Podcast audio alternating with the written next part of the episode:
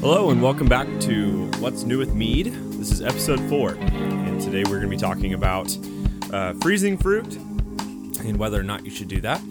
We're also going to talk about putting your fruit in the primary and secondary, and uh, kind of get some different opinions. I mean, I'm going to give you my opinions on on the various fruits that do well in that regard, as well as some other things. Um, but I'm excited to be back with you guys, and uh, I hope that you guys are ready for a good episode. If you're on uh, Apple Podcasts or um, any other really podcast network, um, make sure that you rate, and that, that helps promote the show and lets me know what you think. And then, of course, if you're on YouTube watching this right now, um, then of course leave a like and subscribe for more. I have lots of content for you guys. So, uh, to start off today, for my first part of this, I always talk about what I'm drinking for tonight. So um, it's Friday night. Got done with my normal teaching schedule. Did everything I was, you know, needed to to be a, a good teacher, and uh, here I am, ready to enjoy this this episode. So I'm drinking and sipping on something pretty nice. This is one of my my meads I've really liked recently. This is a wild berry mead, and it was made with. Um, uh, wild berry like flavoring from Amoretti. So uh, if you don't know anything about Amoretti, they are a company who makes um, different flavorings and they do a bunch of cool stuff. Um, I'm you know go check them out amoretti.com. But they had a uh, comp or not a compound, a natural artisan flavor for wild berry, mixed it into a traditional mead, and um, it came out pretty good and I actually did something different with this. I've never back sweetened with um, maple syrup before, so what I did was I back sweetened when everything was done, and um, I made sure to well. It, the maple syrup itself was actually uh, already like stabilized because it's not the nice natural maple syrup that I really wanted to buy. Um, instead, it's just this, you know, cheap. The uh, I can't remember what brand it is now. Anyways, it had potassium sorbate in it, which basically meant that the yeast could not chew on it. So I could back sweeten with it safely. So that's what I'm drinking tonight. It's really good. And uh, yeah, I'm excited. It's a little bit dry, surprisingly, um, even with the little back sweetening. Uh, I didn't put, excuse me, a ton of uh, a ton of maple syrup in it because I didn't want it to be too sweet. That was kind of that'd be kind of lame. So uh, that's what I'm drinking, and I've made a couple wild berry meads, mixed berry meads before, but this is by far my favorite, and I will be making more of it soon. Um, and yeah. So now let's get into our next segment. In part two, right now, we're going to start talking about this main topic of freezing fruit and, you know, uh, putting fruit in the primary and secondary. It's a really big debate. A lot of people think, like, you know, uh, fruit in the primary is is the best way to go. Some people think secondary, but I want to kind of give you my opinions, and um, and we'll see from there, uh, kind of what you think. I would love to hear your feedback in YouTube comments, or maybe even just responses in general. So there's a little bit of a debate on whether or not to freeze your fruit because um, there are certain things that happen when you do freeze fruit. One of the big things that happens is uh, the cells within that fruit actually, they of course freeze because they're frozen, but then they explode. And so there's some side effects of that being that the mead itself, the fruit within, um, actually give off a more flavor because that exploded explosion of cells allows for um, the, the, breaking down of the fruit, which then allows it to impart just better inside of a mead it also generally, when you freeze fruit, makes it more mushy, which in some ways allows you to have more flavor as well. And um, I, I, at least this is what I've heard. This is what I've experienced. Now, I've never done a frozen fruit versus not frozen fruit before, and I think that would be an interesting test to do in the future. However, I have not done that yet, so maybe one day. But um, I definitely have found when I freeze fruit, uh, especially small amounts of fruit, I generally have a pretty good flavor. Like the flavor imparts pretty well, and that's been really nice because I don't always make these or buy a ton of fruit. For example, if I made a blueberry mead, which is this one example I use a lot, um, blueberries are expensive, and I'm probably not going to make myself a eight gallon batch of blueberry mead because blueberries are really expensive. So uh, last episode I talked briefly about, or really the whole episode, about natural flavors versus uh, like natural fruits versus the flavors you can get from people like Amoretti or Brewer's Best and that stuff. And I don't want to go into that. Go check out last episode, uh, episode three. But uh, I have found that using a lot of fruit costs a lot of money, and um, it doesn't always give the best flavor, especially depending on the fruit and the ripeness of it and all those things. There's lots of issues with that in that regard. However, um, there are uh, there are lots of benefits to using real fruit. You do get probably a, a better fermentation in regards to like a primary fermentation because you have nutrients that come from specific fruits and skins and that stuff. Uh, there's there are a lot of pros to actually using real fruit. Um, so I would highly you know recommend doing that. Again, I don't want to get on the topic of this because that's all last episode was. Um, but I have definitely frozen a lot of fruit, had a lot of lot of success through it. Uh, one thing you can do is you can actually, when you're freezing the fruit, you can um, freeze, thaw it out, thaw it out, let it thaw, then freeze again, let it thaw, freeze. You know, do this process back and forth, and again, you're breaking down these cell walls, which allows which allows for uh, greater impartation of fruit flavor. This is kind of specific to fruit, though, because obviously, if you freeze a cinnamon stick, nothing's going to happen to it. It just kind of stays the same. Um, and so uh, that's kind of what I found. It doesn't really, obviously, juices, fruit juices are not going to do anything either if you freeze them. Uh, it has to be the actual fruit because they have the cell walls within them and that stuff. So that that's kind of important. And the debate here that a lot of people have is like whether or not it's true that fruit, after fruit is frozen, the uh, the cell walls break down and that, that the flavor actually imparts better. I'd love to know what you think, though. Um, this, again, is an opinion, and uh, I'm going off of uh, multiple opinions myself and other people who have recommended this. But uh, I do think it'd be interesting to hear what you have to say. I imagine there is a slight difference between a frozen fruit and a unfrozen fruit. Um, yeah, so that kind of leads me to my next topic, and that is if you are looking at making a mead with fruit, you have an option of either putting the fruit into the primary fermentation, which basically means that you are uh, you're putting it into the the bulk of the fermentation where a lot of the activity is happening. That's what primary basically means. Where is the most yeast activity occurring?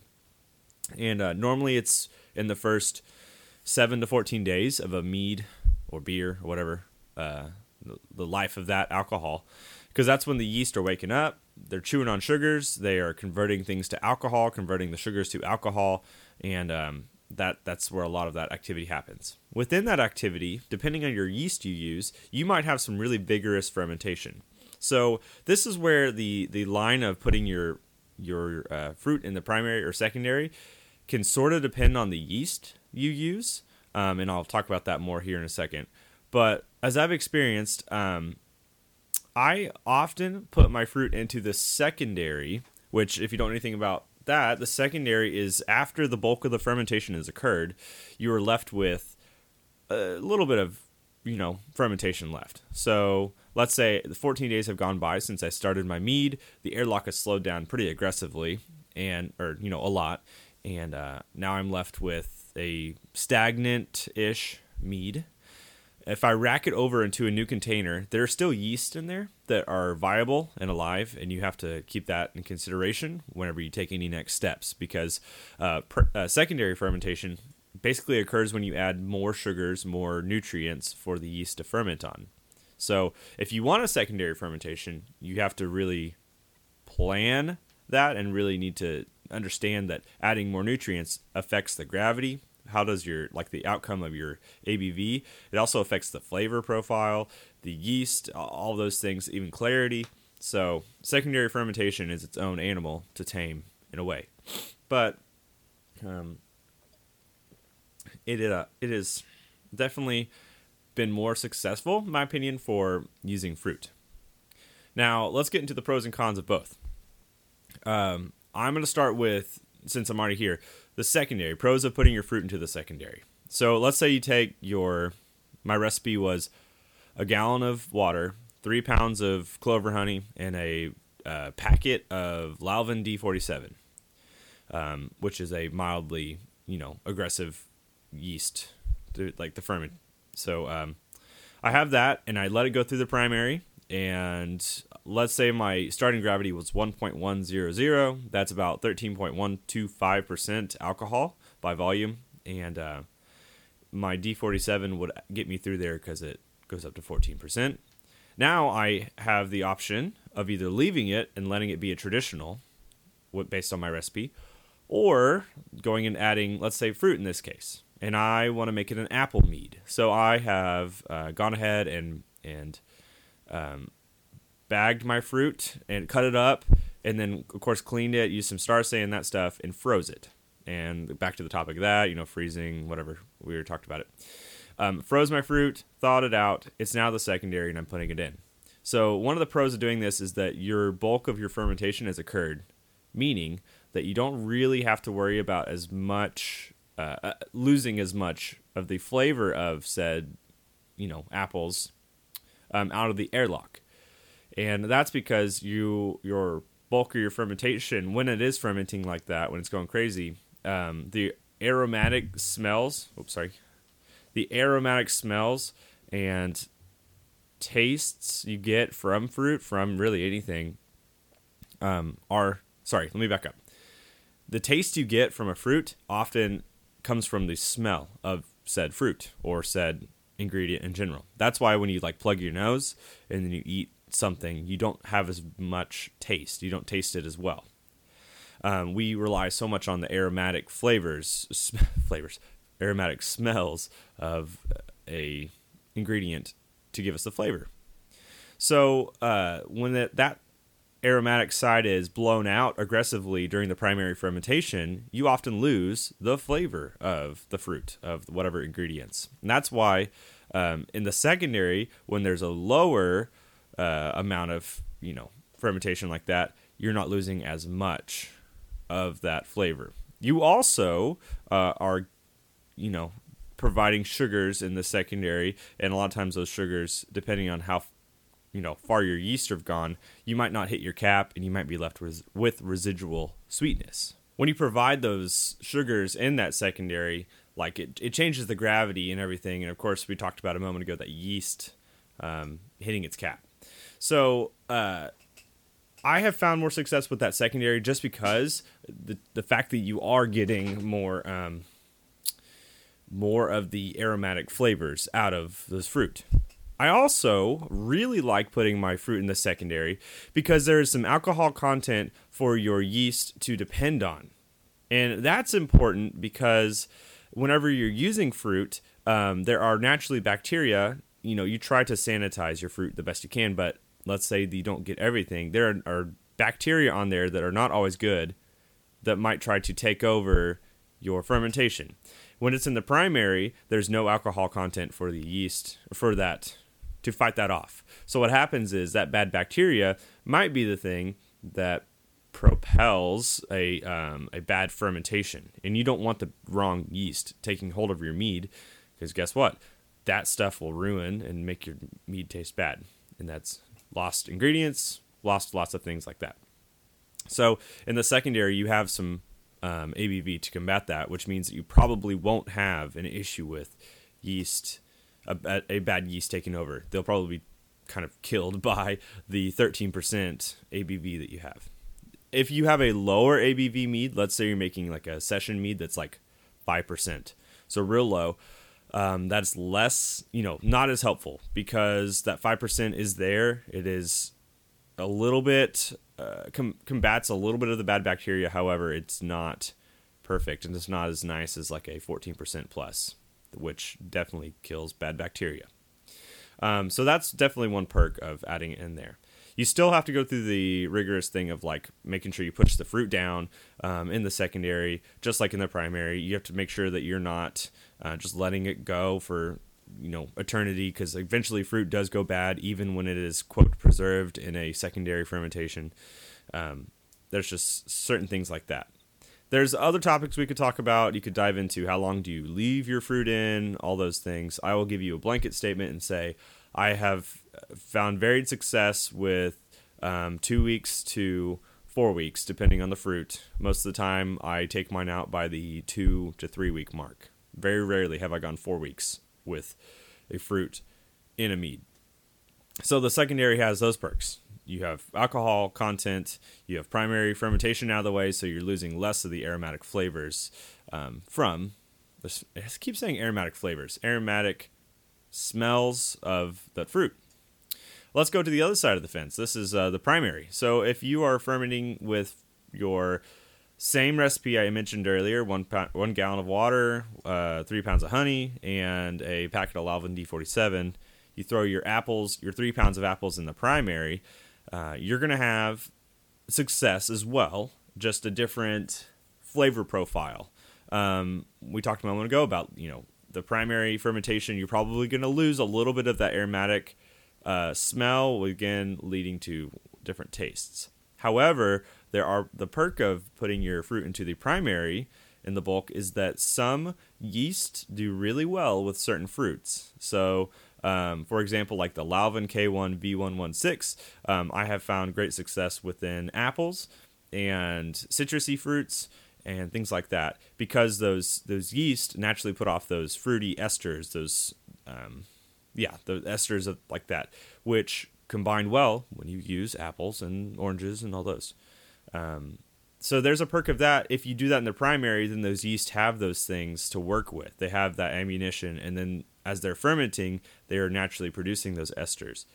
That doesn't mean that in the secondary they can't do that. It's just they're not going to be doing it as confidently because they're kind of tuckered out. They're tired from the uh, primary fermentation, so you won't have as much of that to, uh, you know, ring true.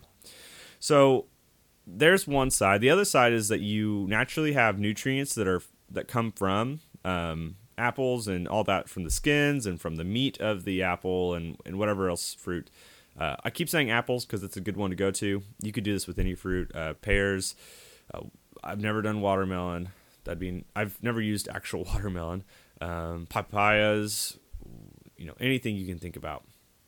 Uh, there are naturally nutrients in that, and your yeast need nutrients to actually succeed. Believe it or not. So that's why we put yeast nutrient and yeast energizer into a mead to help it succeed. Can a mead succeed without um, those things? Yeast nutrient, yeast energizer.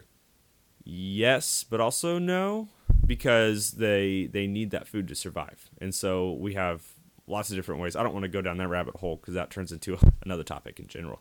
But the nutrients you get from, you know, different fruits helps the fermentation. So uh, you still get a good fruit flavor from primary fermentation, depending on your yeast and how they, you know, interact with the fruit. Um, you might have a stronger flavor. You might have a weaker flavor. If it's a really, really vigorous fermentation, which I've had before, where they just bubble up, um, you might lose a lot of that fruit flavor. Uh, but you know, it, you just got to decide which side do you want. What do you want to do? Uh, that's why I go secondary more often. Um, so I, have found that's at least my research, the stuff that I've experienced as I've been making mead. There's no perfect way to do it. If I could nail down a perfect way, I would say it's to actually do both. So let's say you're making your same recipe I mentioned earlier: gallon of water, three pounds of honey, one uh, pa- packet of Lalvin D47. You have three pounds of apples. Perfect. Put half, one and a half pounds into the primary. Let that go through, and then one and a half pounds into the secondary and let that go through. And what you'll get is both sides. In the primary, you're feeding the yeast, you're giving them nutrients. They are chewing on those esters from the apples, doing all that stuff. Then, fermentation's done, rack it off. Most of that fermentation is done, leading to, um, you know, when you put the apples in the secondary, you probably, you'll either have a little bit of re-fermentation um, or you won't have any, depending on your yeast cap, what has happened there. And, uh, that that's my best way I've done it. When I just made my last cyser, I actually did it that way. I did half and half, and it was incredible. It worked really well. Um, it does take a little more planning Um, and honestly, there's some clarity issues within using fruit in general, but that also creates more clarity issues uh, as well. So, believe it or not, my the most clear meads I've found, at least with within apples and like uh, pears and stuff like that, was when I put the fruit into the primary, because I think it the the yeast feed on all the sugars and all the nutrients there, and then everything drops out of suspension quicker. Whereas if you put it in the secondary, you might have a less clear mead. And that's a topic of like, you know, if I want to clear up my mead, how do I do it? Um, to sh- give you a short answer, you can use uh, cleaning agents um, like Easy Clear, you can use bentonite. Um, really anything that like you find at a local brew shop works. Um, the only thing with that is that does change some of the flavors sometimes. You can also, uh, uh, was it filter your meads? Sorry, filter those meads through a system that just costs money to have that said system. And uh, there's a bunch of other options. I think I've already talked about on the podcast before. But uh, fruit is a using fruit in a mead is really nice because everyone likes a good fruit flavor. I mean, people like apple juice, people like um, mango juice, anything like that. So what you're achieving basically with a fruit mead is that is like an alcoholic, you know, fruit juice, and um, it's pretty good. I've had lots of success. Lots of people really like that stuff. At the end of the day, though, like if you can't do both and you need to pick one, uh, I don't want to tell you an absolute. I will tell you that I choose to do secondary. If you like to do primary fermentation for your the bulk of your fruit um, edition, that's fine. If you have found success in that manner, absolutely. There's no perfect way to make mead, and I think that it's important that we know that. Every like ingredient is different. If I get the same recipe here in Oklahoma and then I go to Wichita, you know, or let's say I go all the way up to to um, like Washington. Well, that same recipe, there's going to be different parts, different flavors that come from the honey there, that come from the um, the like water even. So the only real consistent variable that we find um, and ingredient wise is your yeast. Generally, yeast are pretty similar from place to place. Now, the other side of it is while that's the same, you have different fermentation time, like timelines, altitudes, heat, cold, it's all a science. So again, no perfect way to ferment, no perfect way to make these things, and I don't want to ever pretend that I know the absolute. So as you're making it, explore, experiment. You might have greater success in one way. Um, I think the just most surefire way to do it is primary and secondary, if you can afford it. So um, let me know what you think below maybe or below or in the in the comments or shoot me an email or something i would love to hear what you have to say um, you might have greater success with primary. You might agree, secondary. Who knows? Um, all of this is is my own opinions, and I, I enjoy getting to try new things. I think, um, at least on my channel, I've done a couple different uh, thing, a couple different tests with this. So I did it specifically, this specific primary or secondary test with uh, pineapples, and I made a traditional mead. I put the pineapples in the primary of one. I put the pineapples in the secondary of the other one uh, after it had finished fermenting. And what happened there, um, I can't remember what yeast I used exactly, but I remember that I got different characters from the pineapple um, on each side. So, like in the, I'm trying to think, I think the primary, I had a greater, like, uh, middle this is a weird explanation, but like when you bite into a pineapple, you get a difference of like a, a sweet and a tart, and then like a sweet. So what I, or sorry, maybe it's backwards: tart, sweet, and then tart. So I think I that's kind of what I had was I had this tart uh, flavor mainly was like the beginning. If I think I'm right. So the primary because I had uh, what was it? Hmm. Yeah, okay. The primary was it was more tart taste throughout the the mead. For whatever reason, the yeast had picked up that flavor more and ran with it um, in that primary. In the secondary, I got more of like a sweet kind of pineapple taste, like the end of that pineapple, and um, that was pretty interesting. And the only way I can explain, because I had the same variables, same honey, same everything, um, is that the yeast responded and the mead in general responded differently to primary and secondary introduction of pineapples. I haven't done this with every fruit. Um, again, that would be wild for me to do that, and I will probably never have the time or capabilities to do that. But I will continue to do tests similar to that, where um, I'm seeing if one is better than the other. And in truth, um, it really depends on the fruit. It also depends on your other ingredients. We've talked a lot about fruit. If you're doing this with spices, if you're doing this with, um, you know, grains, with malts, with anything like that, even honeys sometimes uh, can it, it can all be dependent on your primary and secondary fermentation. So, uh, I highly encourage you to just try to make your own. You'd be surprised at how much you already know, and uh, you'll be surprised at what comes out. Generally, the stuff we make is is pretty good. I've made some really bad meads. Um, I've made 71 meads and beers and wines so far, and uh, I've only had four of them absolutely fail. So my ratio is pretty good, and that's not a boast to me. That's just uh, generally the the mead makes itself. Once you throw the ingredients together, you don't have to do too much. Um, so that's kind of nice.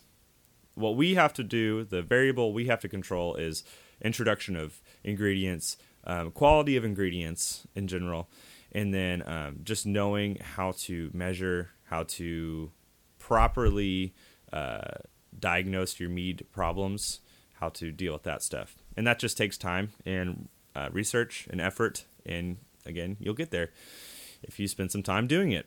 So, uh, yeah, that's that's the bulk of this um, that topic, and I'm gonna move on from it. Again, leave me your comments. Leave me shoot, shoot me an email, shoot me a Facebook message if you uh, um, have any questions, if you have any comments. Now, my last segment I always talk about is mead successes slash mead failures. And so today I'm going to talk about um, really, I'm going to hit both sides of the fence. I didn't have a really big mead failure recently. No, that's not true. I had a big mead failure. I'll start with my success and then I'll get to my failure. So my uh, my success has been I've been making more and more recipes recently, and I um, I just finished an apple cider, one a, a uh, you know recipe that I've been making for a long time, and I've been trying to make it better and better and I, I made this apple cider using apple juice, I think four gallons of water, um, 15 pounds of apples. I used three different kinds of apples Fuji, Gala, and Pink Lady apples, and I did it in different combinations uh, or like that. I put them all in the secondary, and it came out incredible. I put a cinnamon stick in it. It was awesome. And I think my success recently has been that I finally found, I feel like, that recipe that I really like that works well. Of course, I'll continue to tweak it. However, um, I think I'm at least 90% there. So that's a step forward in the right direction. And I hope you're getting to make your own meads and, and maybe find that same success. So my failure now um, really doesn't affect you guys. It's more of just a frustration on my end. Uh, I've had two big video fails recently. One was I created for my um, the Valentine's Day. I, if you have seen, I made a Valentine's Day mead, and I did went through the whole process of recording a video and um, doing all the stuff, and then only to realize my camera, my like pack lavalier microphone that I used to record with was um, like not plugged in all the way, and so I didn't have any audio for this like 25 minute video that I shot. So that was very frustrating, and I kind of had to just deal with that. But that was that was no big deal. And the other one was uh, actually funny enough with this podcast. I uh, I recorded the same podcast basically almost. I've I've changed up, obviously not verbatim the words I've said, but uh, I recorded this podcast only to realize that my audio setup that I use something had gone awry, and I had to trash the whole thing. So you're hearing this the second time I think I've actually uh, demonstrated my knowledge a little better this time and hopefully clarified better than the first time around. So, uh, mead failures basically just me on my video side. I haven't had any big, um, like disastrous meads occur recently, and I'm hoping I don't because that's not fun to toss one down the sink. So, hope you guys have a enjoyed getting to hear these these episodes so far. We're on episode four, of course, so I'm going to continue them on every two weeks. So two weeks from the day this is posted, there should be another one um, coming out, and I would love to hear your, what you want to hear about because at the end of the day, I have topics I want to talk about, but I want to know what you're interested in. Do you want to hear about specific thing? Um, and that will help me guide what you guys want to hear. I'm talk I'm covering the basics right now of primary and secondary fermentation, adding fruit. Uh, in the previous ones, you know, everything I've talked about so far has been pretty basic, but I'd love to hear if you have any requests. So I enjoy getting to make content. Of course, if you're watching this on YouTube, you're getting to see me in video form. If you're listening on on um, podcast, you're probably just hearing it, which is fine. Um, go check out vice versa. So if you're in your car, you can listen to this on the way to work or whatever. But uh, this has been a lot of fun. I hope you guys have enjoyed this. I'll be back again with uh, another episode. I need your uh, requests. I need your your opinions uh, down below. But with all that said, go check out my other uh, links and stuff. I think I have stuff in my bio of both of these uh, if you want to support me. Um, there's a bunch of links down below, and I, I just appreciate you guys' time. So, hope you have a wonderful day, and uh, I'll see you guys next time. So, with that,